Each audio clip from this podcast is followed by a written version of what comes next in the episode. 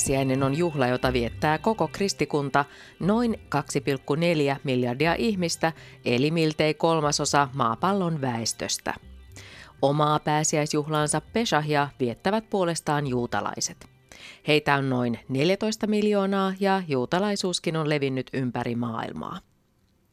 Juutalaisten ja kristillisten traditioiden lisäksi pääsiäisen vietossa näkyy myös lukematon määrä erilaisia kansanuskomuksia – ne sisältävät toiveita, pelkoja, riittejä ja enteitä. Näitä perinteitä sekä pääsiäisen vieton alkuperää ja myöhempää historiaa käsittelemme pitkän perjantain tiedeykkösessä. Ohjelmassa haastateltavina ovat Lähidän tutkimuksen yliopiston lehtori Riikka Tuori sekä kirkkohistorian dosentti Esko M. Laine, molemmat Helsingin yliopistosta. Minä olen Riikka Varras. Kristillisellä pääsiäiskertomuksella on ollut voimakas vaikutus koko länsimaiseen kulttuuriin. Näin asiasta kertoo Esko M. Laine. Kaiken kaikkiaan voisi sanoa, että tämä koko kertomus on täynnä erilaisia viitteitä. Tämä on vähän niin kuin eurooppalainen kulttuurihistoria, että jokaisesta yksityiskohdasta, mitä siinä tapahtuu, on, on joko sävelletty, maalattu tai kirjoitettu jotain. Tässä kertomuksessa käydään läpi monia semmoisia eurooppalaisuuden kannalta, oikeastaan ihmisyyden kannalta keskeisiä kysymyksiä, jotka liittyy uskollisuuteen, petokseen, pelkoon, pelon kohtaamiseen, kuoleman kohtaamiseen, yksilön oikeuksiin suhteessa valtioon ja esivaltaan ja niin edespäin. Juutalaiset ovat viettäneet Pesahia jo noin 3000 vuoden ajan sen kunniaksi, että israelaiset vapautuivat Egyptin orjuudesta. Kun israelaisten parissa oli vietetty pääsiäistä tuhannen vuoden ajan, juutalaiseen perheeseen syntyi Jeesus-niminen poikalapsi. Jeesuksesta tuli noin 30-vuotiaana kiertävä julistaja ja parantaja, ja hänen jälkeensä syntyi uusi uskonto, kristinusko. Myös kristityt alkoivat viettää pääsiäistä, mutta juhlan tarkoitus oli muuttunut. Kristityille pääsiäinen merkitsi Jeesus Nasaretilaisen eli Kristuksen ylösnousemusjuhlaa. Käymme ohjelmassa myöhemmin läpi juutalaisten pääsiäisen viettoa ja toisaalta lähi ja Euroopassa syntyneitä kansanuskomuksia, mutta aloitamme aiheen käsittelyn kristillisestä perinteestä. Jeesuksen ristintien ja ylösnousemuksen tapahtumat kerrotaan Uuden testamentin evankeliumeissa, jotka syntyivät ensimmäisen vuosisadan loppupuolella. Evankelistat Matteus, Markus, Luukas ja Johannes kokosivat pääsiäiskertomuksensa perimätiedon sekä joidenkin varhaisempien tekstien pohjalta. Uudesta testamentista löytyvät myös lähetyssaarnaajana toimineen Paavalin kirjeet, ja niistä voimme lukea, mitä pääsiäinen merkitsi ensimmäisille kristityille. Kirkkohistorian dosentti Esko M. Laine. Jos ajatellaan pääsiäistä tällä hetkellä, niin me liitetään Uuden testamentin kertomus ennen monta pääsiäisestä tyhjään hautaan. Mutta jos katsotaan Uuden testamentin kohdalla, niin voisi sanoa, että siinä on ikään kuin kaksi kerroksellista tasoa. Eli se, mitä Paavali kertoo 40-luvulla tulleista kokemuksista, mitä pääsiäinen merkitsi 40-luvulla, siis jonkun ajan kuluttua tästä tapahtumasta. Ja sitten on se kuva, joka tulee evankeliumien kautta, jotka on kirjoitettu sitten Markuksen evankeliumi ehkä 70-luvulla tai joka tapauksessa kymmeniä vuosia myöhemmin. Se ero näyttää olevan se, että Paavalin kohdalla keskeistä on tämä kokemus ylösnouseen kohtaamisesta. Ja sitten kun näin pitemmäksi ajassa niin tullaan sinne evankeliumien kirjoitusaikaan, niin sitten alkaa tulla näille todisteille, konkreettisille todisteille, kuten tyhjälle haudalle, kokonaan toisenlainen merkitys. Paavalille tyhjällä haudalla ei ole semmoista merkitystä kuin evankelistoille myöhemmin. Ja mistä tämä johtuu?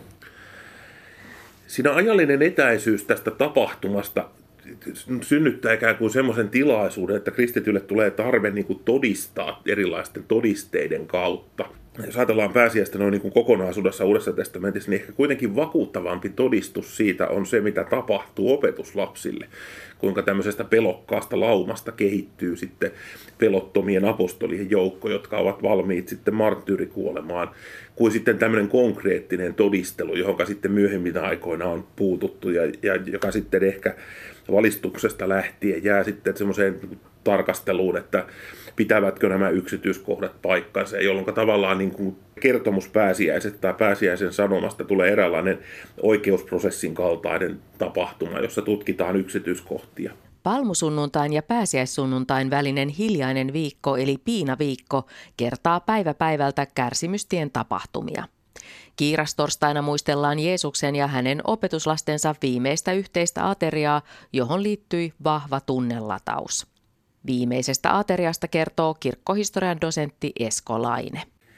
Siinä ateriassahan oli kysymys niin kuin tämmöisestä juutalaisesta pääsiäis- tai seder-ateriasta, jossa yleensä nautittiin pääsiäislammasta, mutta siitä kehittyy Uudessa testamentissa aivan erityinen oikeastaan kahdesta syystä. Sen takia, että se on Jeesuksen ja hänen oppilaidensa viimeinen yhteinen ateria, ja sitten siihen liittyy tämä ehtoollisen asettaminen. Nyt kun myöhemmässä vaiheessa oli tapana näitä hiljaisen viikon tapahtumia muistella, että seurattiin ikään kuin näytelminä tai näytöksinä, on latinan sana actus, josta sitten vääntyy suomen sana ahti, niin oikeastaan niin kuin ensimmäisenä ahtina se lähtee hieman myöhemmästä vaiheesta liikkeelle, eli vasta niistä tapahtumista, mitä tapahtuu sitten aterian jälkeen, josta alkaa tämä varsinainen ristintie. Eli tähän iltaan liittyy paitsi tämä ateria, niin myöskin ihan olennaisella tavalla se, mitä alkaa sitten tapahtua Ketsemaanessa. Eli tämä Jeesuksen taistelu tämän edessä olevan kuoleman edessä ja oppilaiden reaktiot ja sitten tämä ikään kuin suuri tarina, mitä tapahtuu juutalaisten ylipappien ja roomalaisen esivallan suhteen. Siis tämän itse ehtoollisen asettamisen yhteydessä siihen liittyy myöskin sit se traditio, joka lähtee kirkossa melko pian liikkeelle, on tämä nöyrtyminen, joka näkyy tässä opetuslasten jalkojen pesemisessä. Ja sehän on edelleen elävää perinnettä sillä tavalla, että paavi pesee papiksi vihittäviä jalkoja ja myös ortodoksi kirkossa piispa pesee jalkoja. Eli tämä jalkojen pesu on ollut toinen niin kuin nöyrtymisen ulottuvuus. Sitten on tämä kysymys tästä opetuslasten suhteesta, eli tämä Juudaan petos, joka kulkee keskeisenä osana sitä, jolla sitten tietysti on ollut juutalaista ja kristittyjen suhteeseen hyvin keskeinen vaikutus. Aamos Os kirjoitti pari vuotta sitten hyvin mielenkiintoisen romaanin nimeltä Juudas, jossa hän pohtii tätä Juudaan suhdetta ja tulee siihen tulokseen, että opetuslapsista Juudas oli ainoa, joka ymmärsi Jeesuksen sanoman, mutta hän pettyy siihen, koska Jeesus hänen mielestään ei toimii väärin, eli ei toimi sillä tavalla kuin hän odottaisi, eli siis ole todellinen johtaja siinä kansallisessa kriisissä, missä juutalaiset elivät. Kärsimysnäytelmä on maailmanhistorian tunnetuimpia tosipohjaisia draamoja ja sen tapahtumia ovat tulkinneet lukemattomat taiteilijat. Esimerkiksi suurten säveltäjien passiot soivat edelleen meidänkin aikanamme. Evankeliumeissa kerrotaan, kuinka Jeesus vangittiin ja oma lähipiiri petti hänet. Juudaksen kavallus ei ollut ainoa takaisku, vaan heikkous iski myös Pietariin, joka ei uskaltanut tunnustaa olevansa Jeesuksen opetuslapsi. Kärsimys ja suru tiivistyvät pitkäperjantaihin. Mitä Uuden testamentin mukaan tuona perjantai-aamuna tapahtui, Esko Laine. Se alkaa tällä ylipappien kokoontumisella, jossa ylipapit hakevat kansan vanhimpien kanssa ikään kuin syytä syyttää Jeesusta. Jos katsoo sitä kuvausta, niin kyllä se aika selkeästi näyttää liittyvän kahteen kysymykseen. Eli ensinnäkin tämä kysymys temppelin hajottamisesta, eli Jeesus sanoo, että kolmena päivänä hajoitan temppelin. Hän tässä puhuu ehkä itsestään, mutta se tulkittiin hyvin konkreettisesti ja se koettiin niin kuin hyökkäyksenä sitä kohtaan. Ja sitten vielä suurempi kysymys, johon tämä keskustelu oikeastaan kiteytyy, on se, että sanooko Jeesus olevansa Jumala tai Jumalan poika. Ja näissä synoptisissa evankeliumeissa ainoastaan Matteus laittaa Jeesuksen sanomaan suoraan, että olen. Muissa Jeesus ikään kuin kiertää tämän sanoman, että sinäpä sen sanoit. Eli tavallaan se tunnustus tulee näiden ylipappien kautta. Sen jälkeen tulee sitten luovutus Pilatukselle, johonka yhteydessä Matteuksella ja Luukkaalla esiintyy Juudaan katumus. Pilatus, joka pitää näitä syytteitä ehkä sinänsä tosina, mutta Rooman kannalta merkityksettöminä, koittaa ikään kuin ratkaista tämän kysymyksen ja tarjoaa tästä ulospääsyä tarjoamalla tätä parappasta. Mutta ylipappien kiihottamana evankeliumien mukaan kansa huutaa, että vapauta parappas. Tästähän on siis Per Lagerqvist, tämä ruotsalainen nobelisti, kirjoittanut kokonaisen teoksen jossa hän pohtii tätä kysymystä fiktiivisesti ikään kuin Barabbaan kannalta, miltä tuntui Barappaasta, joka oli syyllinen tullakin yllättäen tämmöisen kansan huudon kautta yllättäen tulla vapautetuksi. Eli tavallaan jos sanoa, että Parappas on tässä mielessä ensimmäinen kristitty siinä mielessä, että, että hän vapautuu sen takia, että Jeesus kantaa hänen syyllisyytensä. Sitten tullaan varsinaiseen ristiinnaulitsemistapahtumaan, josta ehkä kaikkein kauaskantoisin on ollut tämä ryövärin katumus, joka esiintyy vain Luukkaalla. Eli ajatus siitä, että viimeisellä hetkellä ryöväri katuu. Että 1200-luvulla tästä muodostui erittäin tärkeä semmoinen ajatus, että ihmisen kuolin hetki on ratkaiseva hänen myöhemmän kohtalonsa kannalta. Tämä näkyy sillä tavalla, että alettiin ylipäätänsä kerätä näitä viimeisiä sanoja ja kiinnittää huomiota näihin viimeisiin sanoihin. Tämä näkyy myöskin Ave Maria rukouksessa, jossa sanotaan, että rukoisten meidän syntistemme puolesta nyt ja kuolemamme hetkellä, nunket in horaa mortis. Ja siinäkin se kuoleman hetken keskeisyys on olennainen. Pitkäperjantaina pimeys tiivistyi ja Jeesuksen kohtalon hetket olivat käsillä. Eskolainen jatkaa Golgatan eli pääkallon paikan tapahtumista. Ja sitten ne tapahtumat, jotka liittyvät itse kuoleman hetkeen, se pimeys, maanjäristys, Luukkaan kertoma temppelin verhon repeäminen ja sitten tämä sadan päämiehen tunnustus, jossa hän tunnustaa tämän nähdessään, että tämä totisesti oli Jumalan poika. Eli ajatus siitä, että kun Jeesus syntyy siten, että luonto reagoi hänen syntymäänsä jollain poikkeuksellisella tavalla, niin hän evankeliumin mukaan myös kuolee siten, että ei ainoastaan näiden paikalla olleiden sisäisessä maailmassa tapahdu jonkinlaista maanjäristystä, vaan konkreettisesti myös luonto reagoi siihen kuolemaan. Siihen oikeastaan päättyy perjantain tapahtumat, mutta olennaisena osana tähän on kuulunut sitten tämä Kristuksen hautaan laskeminen, eli hautaaminen. Keskiaikaisissa kirkoissa saattoi olla puusta tehtyjä Kristuksen ruumiita ja arkkuja, joka liittyy siis siihen, että hän todella kuoli ja hänet haudattiin, niin uskontolustuksessa sanotaan, ja se tehtiin liturgisesti näkyväksi. Siitähän niin kuin pääsiäis evankeliumissakin sitten on kysymys, eli naiset tulevat haudalle, mutta meidän nykyisessä vaiheessa, jossa pääsiäislauantai on pudonnut ikään kuin pois tästä pääsiäiskertomuksesta, niin meiltä jää tämä välivaihe, tämä Jeesuksen valmistaminen ja hautaaminen, kuolleeksi toteaminen. Evankeliumien tekstit eroavat yksityiskohdiltaan hieman toisistaan, mutta yhteistä niille on se, että naiset, heidän joukossaan Magdalan Maria, menevät Jeesuksen haudalle ja toteavat sen tyhjäksi.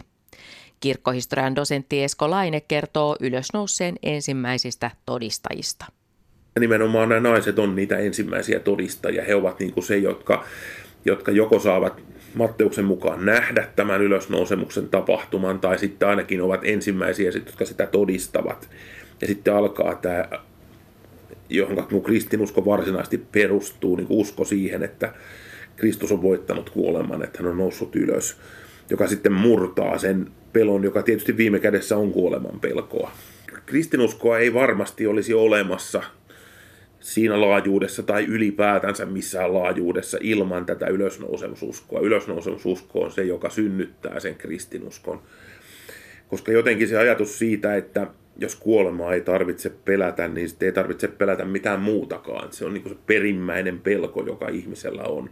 Ja kun ihminen voittaa sen kuoleman pelon, niin hänelle avautuu valtavat mahdollisuudet. Ja sen jälkeen hän on sitten valmis mihin tahansa. Osa varhaisista kristityistä oli sitä mieltä, että erityistä pääsiäistä ei tarvita, koska sitä tavallaan vietetään joka sunnuntai. Toiset taas halusivat viettää pääsiäistä omana juhlanaan.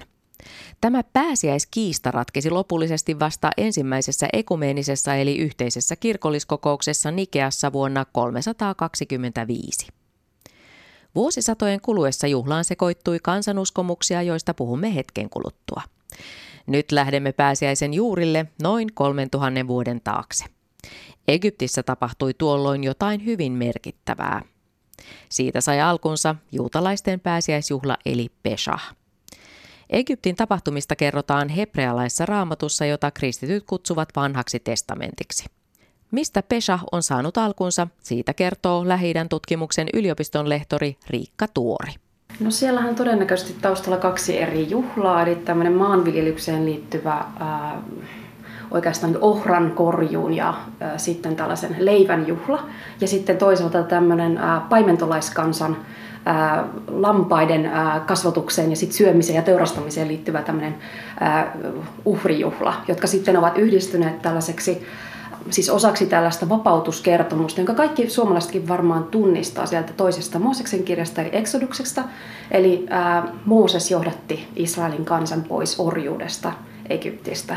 Eli tässä on aika, oikeastaan varmaan aika monta eri tällaista muinaiseen lähitään liittyvää tarinaketjua ja, ja legendaa ja narratiivia, jotka sitten yhdistyy yhdessä tähän Pesah-nimiseen juhlaan. Ja Pesah-sana löytyy kyllä raamatusta ja se liittyy siihen, että No se liittyy todennäköisesti siihen lammasuhriin, joka uhrattiin Jumalalle, mutta lisäksi myös siihen vapautuskertomukseen, että Jumala pelasti israelaiset siten, että kymmenen vitsauksen aikaan, kun Mooses halusi siis siirtää israelaiset pois sieltä orjuudesta, Egyptin orjuudesta, niin he uhrasivat lampaan ja merkitsivät lampaan verellä ovenpielensä, jolloin Jumala kulki ohi Passah, israelaisten ovien talojen ohi ja sitten tota, surmasi egyptiläisten esikoiset. Eli tässä on tämmöinen aika, aika julmakin vapautustarina taustalla, mutta monimutkainen ja monimuotoinen juhla on, kevään juhla on kyseessä. Lisäksi se oli myös pyhiinvaellusjuhla, eli ää, tähän aikaan kun oli temppeli sitten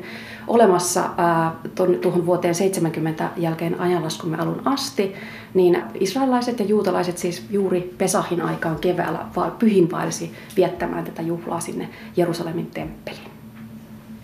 Palataan vielä aikaan, jolloin israelilaiset asuivat Egyptissä.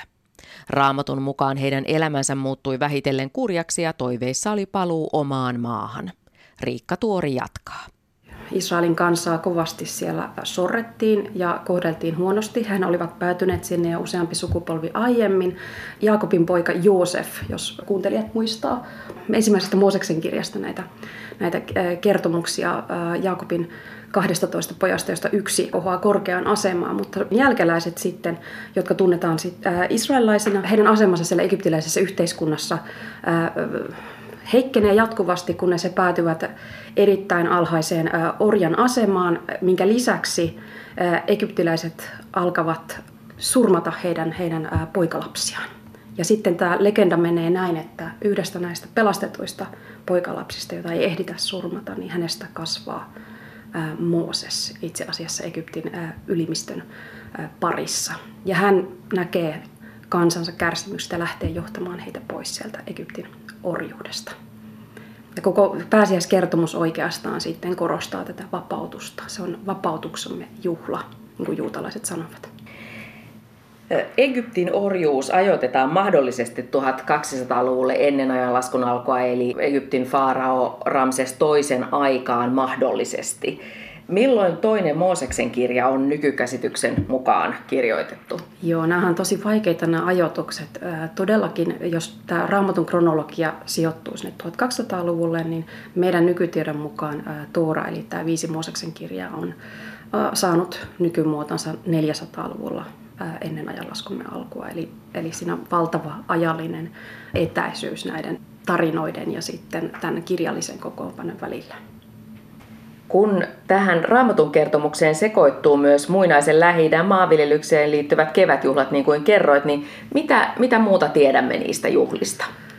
No näistä muinaisen lähi juhlista, tota, eihän niistä hirvittävästi tiedetä nykyään, mutta todennäköisesti ää, nämä israelilaiset, jotka sitten jossain vaiheessa tänne Kanaanin maahan tulevat, niin ovat omaksuneet näitä juhlia, siis kansakunnilta, jotka ovat asuneet sillä alueella aikaisemmin. Eli esimerkiksi juuri tämä ohrankorju on sellainen keskeinen juhla, joka on yhdistänyt kaikkia näitä alueen kansoja ja nämä sitten sekoittuvat, nämä eri traditiot toisiinsa. Kyllä. Eli tosiaan paimentolaisten lampaat, maanviljelijöiden ohra ja sen sadonkorjuu ja sitten vielä tota, tällainen vapautuksen teema, joka liittyy siihen oman kansan historiaan.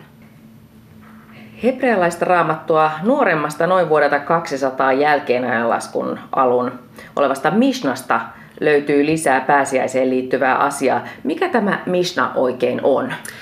Juutalaisillahan siis oli temppeli Jerusalemissa, jonka roomalaiset tuhosi vuonna 70 jälkeen ajanlaskumme alun tällaisten juutalaiskapinoiden lopputuloksena, minkä jälkeen juutalaisuus muuttui temppeli- ja uhrikeskeisestä ja papistokeskeisestä uskonnosta tällaiseksi oppineiden rabbien juutalaisen lain parissa itsensä kouluttaneiden henkilöiden uskonnoksi. Eli Toorasta löytyvä laki korvasi sen uhri Jumalan palveluksen juutalaisille. Ja sitten meni parisataa vuotta, kun rabbit keskenään sitten juttelivat, että mitä hän Jumala Toora, Toorassaan, eli viidessä Mooseksen kirjassaan tällä lailla suomalaisille ehkä tutuimmat on kymmenen käskyä.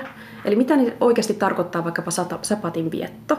Juutalaiset pohtivat näitä ja he kutsuivat toisiaan ja itseään viisaiksi ja sitten rabbeiksi eli opettajiksi. Ja he kokosivat sitten tämän suullisen opetuksen 200-luvulla jälkeen ajanlaskumme alun silloisessa Palestiinassa tällaiseen hebränkieliseen lakikokoelmaan. Se on valtava teos, semmoinen vähän raamattua isompi teos, jossa sitten pohditaan muun muassa sitä, että mitä tarkoittaa pääsiäinen ja pääsiäisuhrit, kun meillä ei enää temppeliä ole. Ja tämä äh, Pesahim-niminen äh, traktaatti, eli kirjainen sen Mishnan sisällä, käsittelee juuri näitä raamatusta tuttuja juttuja. Et ensin lähdetään siitä, että okei, äh, pääsiäinen on siis viljajuhla, eli Egyptistä paettiin niin nopeasti, että leipää ei ehditty nostattaa. Ja sen takia jo raamatussa pääsiäinen on myös happamattoman leivän juhla. Eli rabbit keskustelevat siitä, mitä tarkoittaa tämä happamaton leipä, minkälaista, minkälaista se on. Ja toinen on sitten, he keskustelevat vielä sitten lammasuhrista, että mitä se oikein tarkoittaa.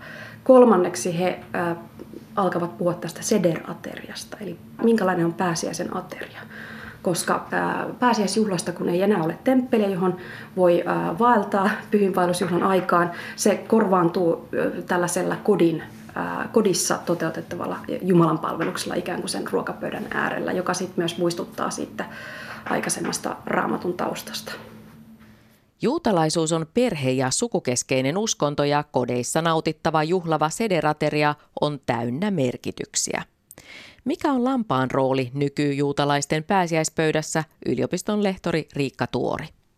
Pääsiäisenähän ei välttämättä moni ei enää syö lammasta, koska se kuuluu sinne temppeliuhriin. Mutta täytyy myös muistaa, että näitä rituaaleja ja tapoja ja reseptejä on tosi paljon, koska juutalaisia on asunut ympäri maailmaa lähi Itä-Eurooppaan asti. Eli jokaisella yhteisöllä on kehittynyt vähän oma ajatuksensa siitä, että mitä se ruoka on. Mutta usein siinä pääsiäisaterialla se lammasuhri onkin kanan koipi, semmoinen pahdettu kanan koipi siinä. Mutta mä oon ollut myös sellaisissa pääsiäisjuhlissa, joissa syödään lammasta. Että se vähän riippuu siitä yhteisöstä. Juutalaisilla tämä Pesach kestää viikon ja sitten jo edeltävänä päivänä siihen valmistaudutaan huolellisesti. Joo, kyllä tämä kertomus löytyy sieltä, tai tämä vaatimus löytyy sieltä Mishnasta jo, eli puhuttiin aikaisemmin tästä juutalaisten rabbien lakikokoelmasta. Siellä siis kerrotaan, että juuri päivää ennen täytyy illalla kynttilän valossa etsiä kodista kaikki tämmöisen hapatetun leivän murutkin pois ja siivota. Ja tähän liittyy kaikkia hauskoja leikkejä ja pelejä kanssa, että joskus jopa piilotetaan tahallaan muruja jonnekin, että sitten voidaan todistaa, että varmasti kaikki on viety pois. Entä sitten muuten tämä juhlan kulku? Mm, no sitten tosiaan keskeisinhän on tämä, tämä ensimmäisen päivän tämä seder-ateria, joka Israelin maan ulkopuolella, eli niin kutsutussa diasporassa, tai juhlitaan kahtena päivänä putkeen, mutta sitten Israelin maassa, eli Pyhällä maalla vain siinä ensimmäisenä päivänä. Eli koko perheen kesken kokoonnutaan seder-pöytään. Eli seder tarkoittaa ihan vain järjestystä. Eli se pääsiäisateria nautitaan tietyssä järjestyksessä. Seder-aterian kaikilla ruokalajeilla on omat merkityksensä. Esimerkiksi kananmuna ja luu symboloivat temppeliuhreja. Katkerat yrtit olivat monissa kulttuureissa tunnettu taikaväline pahaa vastaan. Riikka Tuori kertoo, että yrttejä löytyy myös juutalaisten pääsiäispöydästä. Sitten siellä on katkeria yrttejä, jotka symbolisoivat sitä katkeraa orjuutta, jossa Israelin kansa Egyptissä oli. Sitten siellä on tota, muun muassa tällaisia äh, karpasnimisiä, äh, persilia usein on tämä karpas, jota kastetaan suolaveteen, joka symbolisoi sitä israelilaisten kyyneliä siellä orjuudessa. Äh, sitten on tällainen haroset-niminen tahna, jossa on äh, usein omenaa, jotain pähkinää, mantelia ja sitten viiniä. Se on sekoitettu. Israelista siellä orjuudessa siis tekivät tiiliä. Ja sitten tiilin väliin tulee laastia, niin se symbolisoi sitä orjuuden laastia.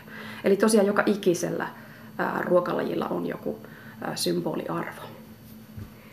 Ja myös lapsilla on tärkeä osansa tässä pääsiäisen vietossa. Ehdottomasti, eli koska tämä on perhekeskeinen juhla, niin ensinnäkin siis koko tämä pääsiäisateria, sederateria, se on oikeastaan täysin siis lapsikeskeinen, eli koko sen pääsiäisaterian idea on siis tämmöinen kertominen lapsille. Kerrotaan siitä tarinasta, siitä vapautuksen tarinasta lapsille, että mitä tapahtui siellä Egyptin orjuudessa ja miten siitä vapauduttiin. Ja lapset myös kysyvät tällaisia pääsiäiskysymyksiä. Kaikki tämä löytyy sellaista kirjasta, jota ää, luetaan, joka olisiko 700-800-luvulla ää, jälkeen ajanlaskumme alun siis ää, syntynyt tällainen Haggadah Pesa, eli pääsiäiskertomus-niminen kirja, jota luetaan sitten lasten kanssa yhdessä ja järjestyksessä. Mukanahan on tietenkin tässä aterialla myös nämä matsaleivät, eli nämä happamattomat litteät, vähän mauttomat, mun mielestä vähän mauttomat leivät, joista yhdestä murretaan pala jo ihan alussa, ja sitä kutsutaan afikomaniksi. Ja tämä afikoman on ikään kuin jälkiruoka, että kun viimeiseksi lopetetaan se ateria, niin kaikkien suuhun jää vielä se köyhyyden leivän maku. Et sen pitää olla se symboliarvo sille aterialle, että muistetaan tämä köyhyyden leipä ja tämä aikaisempi kärsimys. Mutta lapsille tämä afikoman on sellainen, että se piilotetaan ja sitten etsitään sitä afikominia tämmöisenä leikkinä ja sitten tulee myös tällaisia leluja, joita lapsille annetaan tämän afikoman leikin yhteydessä. Toinen tämmöinen lapsille mukava leikki on tämä profeetta Elian odottaminen. raamatusta varmaan moni suomalainen muistaa Elian, joka kohosi tällaisella tulivainulla taivaaseen, eli hän ei koskaan kuollut. Ja raamatun mukaan myöskin, myöhemmän profetian mukaan, Messias on tulossa, mutta ennen Messiasta tulee Elia, ja siksi aina viides malja viiniä annetaan Elialle, ja sitten lapset seuraa usein, että liikkuuko se, tapahtuuko jotain siinä viinimaljassa, tyhjeneekö se, ovi avataan Elialle, Elialle annetaan oma tuoli. Eli tällaista Messian odotusta myös liittyy tähän, tähän tota, vuotiseen juhlaan.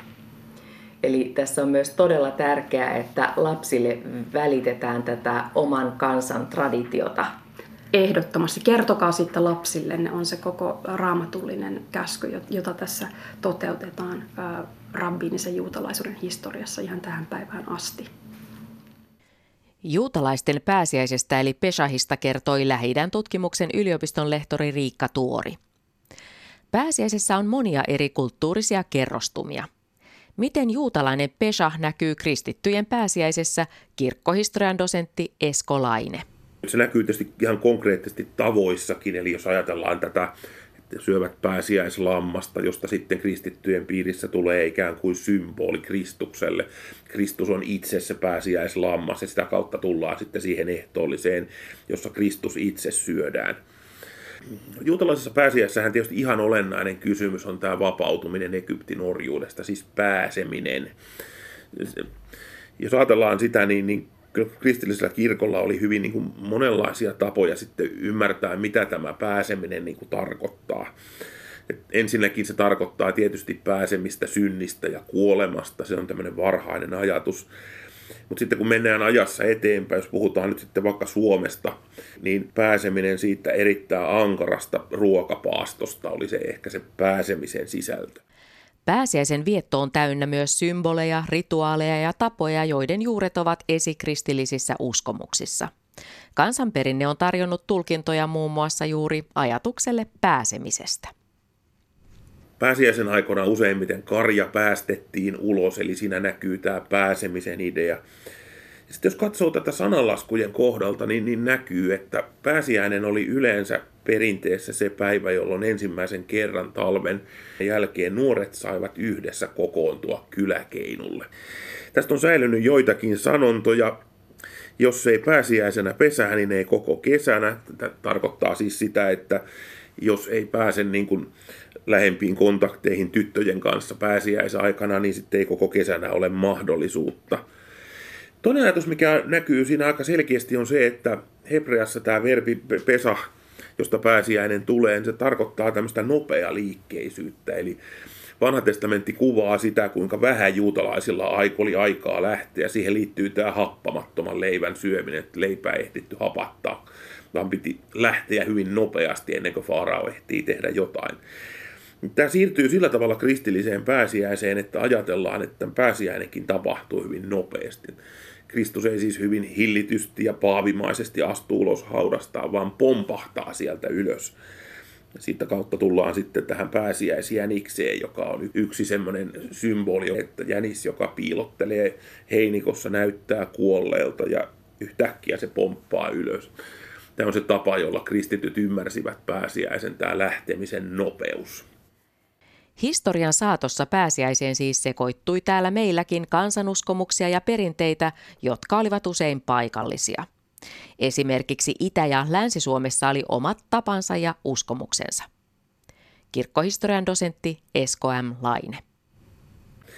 Mä ajattelen ihan konkreettisesti ensimmäisenä sitä, että meillä oli vähän erilaisia perinteitä idässä ja lännessä ja nimenomaan Pohjanmaalla nämä pääsiäistulet oli semmoinen keskeinen ajatus. Eli tulta käytettiin keskiajalta lähtien niin kuin pahan karkottamiseen tai pahan kauempana, syrjempänä pitämiseen ja ennen muuta lankalauantaina, joka oli se päivä, jolloin Kristus makasi haudassaan ja jolloin kaikki pahuuden voimat olivat siis valloillaan niin koitettiin ikään kuin pitää tätä pahaa kurissa sytyttelemällä näitä pääsiäistulia. Ja sehän on tämmöinen elävä pohjalaisperinne. Tähän oikeastaan alkaa jo kiirastorstaina, jolloin perinteen mukaan kerättiin puita tai tervaa tai muita tämmöisiä ja vedettiin sitä semmoisessa ikään kuin ahkiossa ja huudettiin, että hus kiira metsään, tulta ja savua perään, eli tämä pahan poisajaminen ja puhdistautuminen. No sitten Etelä-Karjalassa vaimoni kotiseudulla on edelleen olemassa tämmöinen karjalainen perinne, jota voisi kutsua varmaan tototukseksi. Eli kun pääsiäisaamuna aurinko nousee, niin kansa ajatteli, että aurinko tanssii. Ja tähän karjalaiseen perinteeseen kuului se ajatus, että kokoonnuttiin pääsiäisaamuna jollekin korkealle kohdalle katsomaan auringon nousua ja sitten soitettiin torvella e, ikään kuin jonkinlaista musiikkia siihen auringon tanssiin, eli osallistuttiin siihen auringon tanssiin niin kuin tämmöisellä totottamisella. No sitten tietysti virpomisperinne on ollut hyvin vahva, joka on ollut nimenomaan Itä-Suomesta tuleva. Eli siinä virpan kohdalla on venäjän sana verba, joka tarkoittaa pajua, eli pajun kissat, jotka ovat niin kuin Pohjolassa palmunoksien vastine ja tulevat sieltä palmusunnuntaista. Siihen liittyy sellainen odotuksen ajatus, eli kun virpominen tapahtui silloin palmusunnuntaina, niin se palkka maksettiin sitten pääsiäisenä. Muista itsekin omasta evakkokarjalaisesta äitini suvusta, että palmusunnuntai-aamuna mentiin virpomaan sukulaisia ja aina sanottiin, että, että luppaat siellä, luppaat siellä viikon päästä velkaa. Eli että tavallaan sitten viikon päästä Karjalassa yleensä annettiin pääsiäismunia myöhemmässä vaiheessa sitten suklaamunia ja, ja saattoi olla jotain muitakin lahjoja. Itäiseen virpomisperinteeseen yhdistyi myöhemmin läntinen noitaperinne trulleineen. Eskolainen jatkaa. Ne alun perin on niin toisistaan irrallisia, että ne on vähän niin kuin sillä tavalla, että kun perinteet ovat sekoittuneet, niin, niin pöydällä on ollut erilaisia perinteitä eri puolilta ja sitten niistä on ikään kuin koottu tämmöinen buffet pääsiäinen nämä trullit ja noidathan liittyvät siis siihen, että siihen, nimenomaan siihen lankalauantaihin, eli kun Kristus makaa haudassaan, hänet on sinne laskettu, ja sen jälkeen kaikella pahalla on niin kuin vapaat kädet, ja se näkyy sillä tavalla, että silloin niin kuin tehtiin ihan suoranaista ilkivaltaa tai tämmöistä niin kuin riehumista, saatettiin tehdä karjalle jotakin, tai tämmöistä, mitä nyt kutsuttaisiin ilkivallaksi myöskin, ja, ja nämä trullit on niin kuin osa ikään kuin sitä perinnettä. Nämä trullit ja virpominen ei ole alun perin liittynyt yhteen, vaan vasta tässä urbaanissa perinteessä, jossa idästä ja lännestä tulleet ihmiset ovat sekoittaneet perinteensä. On syntynyt tämmöinen erikoinen piirre.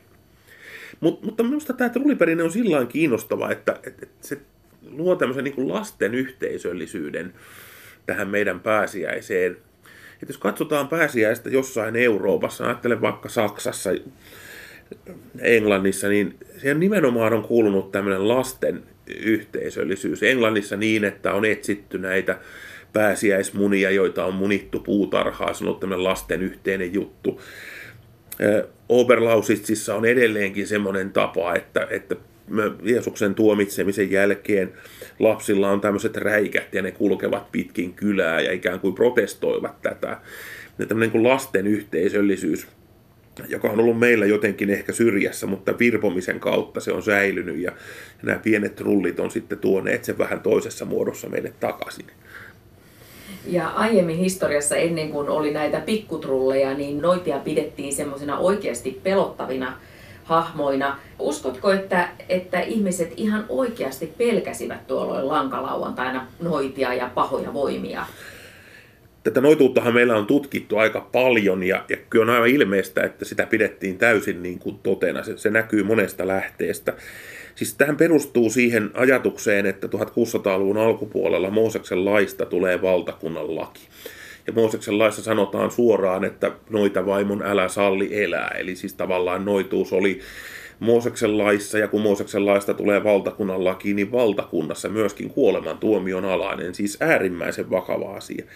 Niin myöskin tuomiokirjoista hyvin usein näkee, että on ollut tämmöisiä tapauksia, missä on kaksi piikaa ja sitten toinen piika katoaa. Ja kun toista kuulustellaan, hän sanoo, että, että noita vei hänet tai paholainen vei hänet. Vielä viime sodan jälkeen suomalaisissa sanomalehdissä kerrottiin, kuinka jotkut olivat tehneet naapureidensa navetoissa yöllisiä taikoja ja vahingoittaneet lehmiä. Synkän lankalauantain jälkeen sunnuntajaamun iloinen sanoma oli erityisen merkityksellinen. Epäilemättä. Sitten siinä on lisäksi myös se, että tässä kansanperinteessä on hyvin keskeistä tämmöiset, voisiko sanoa, transitiot, eli siirtyminen niin kuin jostakin ajasta tai tapahtumasta, jopa tunnelmasta toiseen ehdottomasti pääsiäisaamu on tämmöinen transitioaika monessa mielessä. Se, se näkyy sillä tavalla, että siihen liittyy valtavasti enteitä. Olennaista oli se, että mitä nähdään ensimmäisenä sinä päivänä, niin se tulee niin kuin vaikuttamaan. Myöskin tämä lemmen löytäminen tai, tai mielitietyn löytäminen liittyy siihen, eli nuoret tytöt samalla tavalla kuin juhannuksena ovat niin kuin liikkeellä ja pyrkivät näkemään joitakin viitteitä tulevasta elämästä pääsiäinen on kyllä tosi mielenkiintoinen juhla siitä, että siinä yhdistyvät nämä juutalaiset traditiot kristillisiin perinteisiin ja sitten näihin erilaisiin kansanuskomuksiin. Ne kaikki elävät jotenkin siellä sekaisin rintarinnan toistensa kanssa. Jos ajatellaan vielä näitä symboleja, niin mikä on sinun lempi symbolisi, pääsiäiseen liittyvä symboli, Eskolainen? Tämä oli vaikea kysymys ratkaista tämä, että olisiko se ollut pupu vai muna. Mä ajattelin, että pupuun liittyy monia semmoisia niin teologisesti hienoja ajatuksia, jotka on tietenkin myöhemmin syntyneitä vasta äh, aikaisintaan 1600-luvulla, mutta todennäköisesti vasta 1800-luvulla. Ajatus tästä jäniksestä, jonka, jonka, jolla on ristiin menevä turpa, siinä on tämä ristiulottuvuus. Sitten on tämä värin vaihtaminen, eli että miten jänis muuttaa väriä, siinä on tämä elämä ja kuolema ulottuvuus.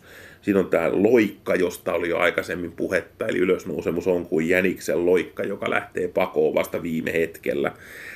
Sitten ajatus tästä jäniksestä, joka kyhtyy tekeytymään kuolleeksi, siis olemaan kuin kuollut ja sitten hetkessä herääkin e- eloon. Sitten on tietysti tämä muna. Muna on ehkä vielä ehkä enemmän sitten semmoinen, jossa on myös muita kuin kristillisiä elementtejä. Et tiedämme, että muna tunnetaan egyptiläisten, kiinalaisten, inkojen parista. Kalevalassakin on tämä viittaus tähän sotkamunasta syntymiseen. Mutta siinä on tämä ajatus tästä Kristuksen haudasta, joka murtuu. Pääsiäismunan antaminen ja ikään kuin tavallaan sen munan antamisen kautta sen pääsiäiskokemuksen jakaminen. Tällaista hieno, jotenkin hieno ajatus siitä, että sitä syvästi uskonnollista kokemusta ei jaeta pelkästään sanoin, vaan se jaetaan jonkun konkreettisen esineen kautta. Mistä johtuu pääsiäisen suosio, se että edelleen nyt 2000-luvulla pääsiäistä vietetään ympäri maailmaa? Kirkkohistorian dosentti Esko M. Laine. No ajattelen, että pääsiäisessä on niin kysymys siitä, että siinä tulee esille niin kuin ihan perustavat kysymykset elämästä ja kuolemasta. Ihan noin niin kuin kalendaarisesti, että tämän talven, pitkän talven jälkeen, joka on ollut ankara koettelemus, alkaa joku toisenlainen aika. Se on jo niin kuin itsessään tämmöinen virittävä ulottuvuus. Mutta noin niin kuin vähän henkisemmin ymmärrettynä, niin pääsiäisessähän on niin kuin oikeastaan kaikki tämmöiset ihmisyyden kannalta olennaiset kysymykset e, elämästä ja kuolemasta, ystävyydestä, luottamisesta, rakkaudesta, petoksesta. oikeastaan koko se dramatiikka, jonka me liitämme romanttiseen rakkauteen, on jossain muodossa läsnä myös pääsiäisen kokonaisuudessa.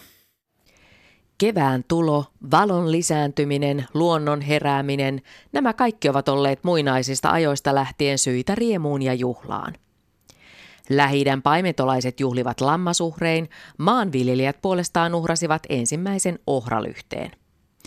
Euroopassa kevään tuloon liittyi varhain monenlaisia esikristillisiä uskomuksia, rituaaleja ja loitsuja – Nämä eri kerrostumat näkyvät edelleen pääsiäisen vietossa, vaikkakin sekä juutalaisen että kristillisen pääsiäisjuhlan perustana ovat merkittävät menneisyyden tapahtumat. Juutalaisten suuri eksoduskertomus on niin vaikuttava, että se on tuttu myös meille monille muille. Se sisältää kaikki jännittävän tarinan ainekset, jotka saavat mielikuvituksen liikkeelle ja joiden pohjalta on syntynyt valtava määrä taidetta. Mieleeni nousevat erityisesti Venäjän juutalaisen Mark Chagallin maalaukset. Sama koskee myös kristillistä kärsimysnäytelmää. Tämän on tiivistänyt osuvasti kansanperinteen tutkija Juha Nirkko teoksessaan Pääsiäinen. Nirkko kuvailee Uuden testamentin pääsiäiskertomusta näin. Sen henkilögalleria on kiintoisa ja juoni tehokas. Ristiriitaisesti koettu sankari ratsastaa kaupunkiin, joutuu valtapelissä kahden tulen väliin ja omiensa pettämäksi. Tuomitaan epäoikeudenmukaisesti kuolemaan, mutta palaa loistavana voittajana ja pelastajana. Mielestäni tässä ovat hyvin kiteytettyinä kristillisen pääsiäisen tapahtumat ja samalla sen suosio, joka jatkuu vuodesta ja vuosituhannesta toiseen. Uskoisin, että sekä pääsiäistä että pesahia juhlivat myös meidän jälkeemme tulevat sukupolvet.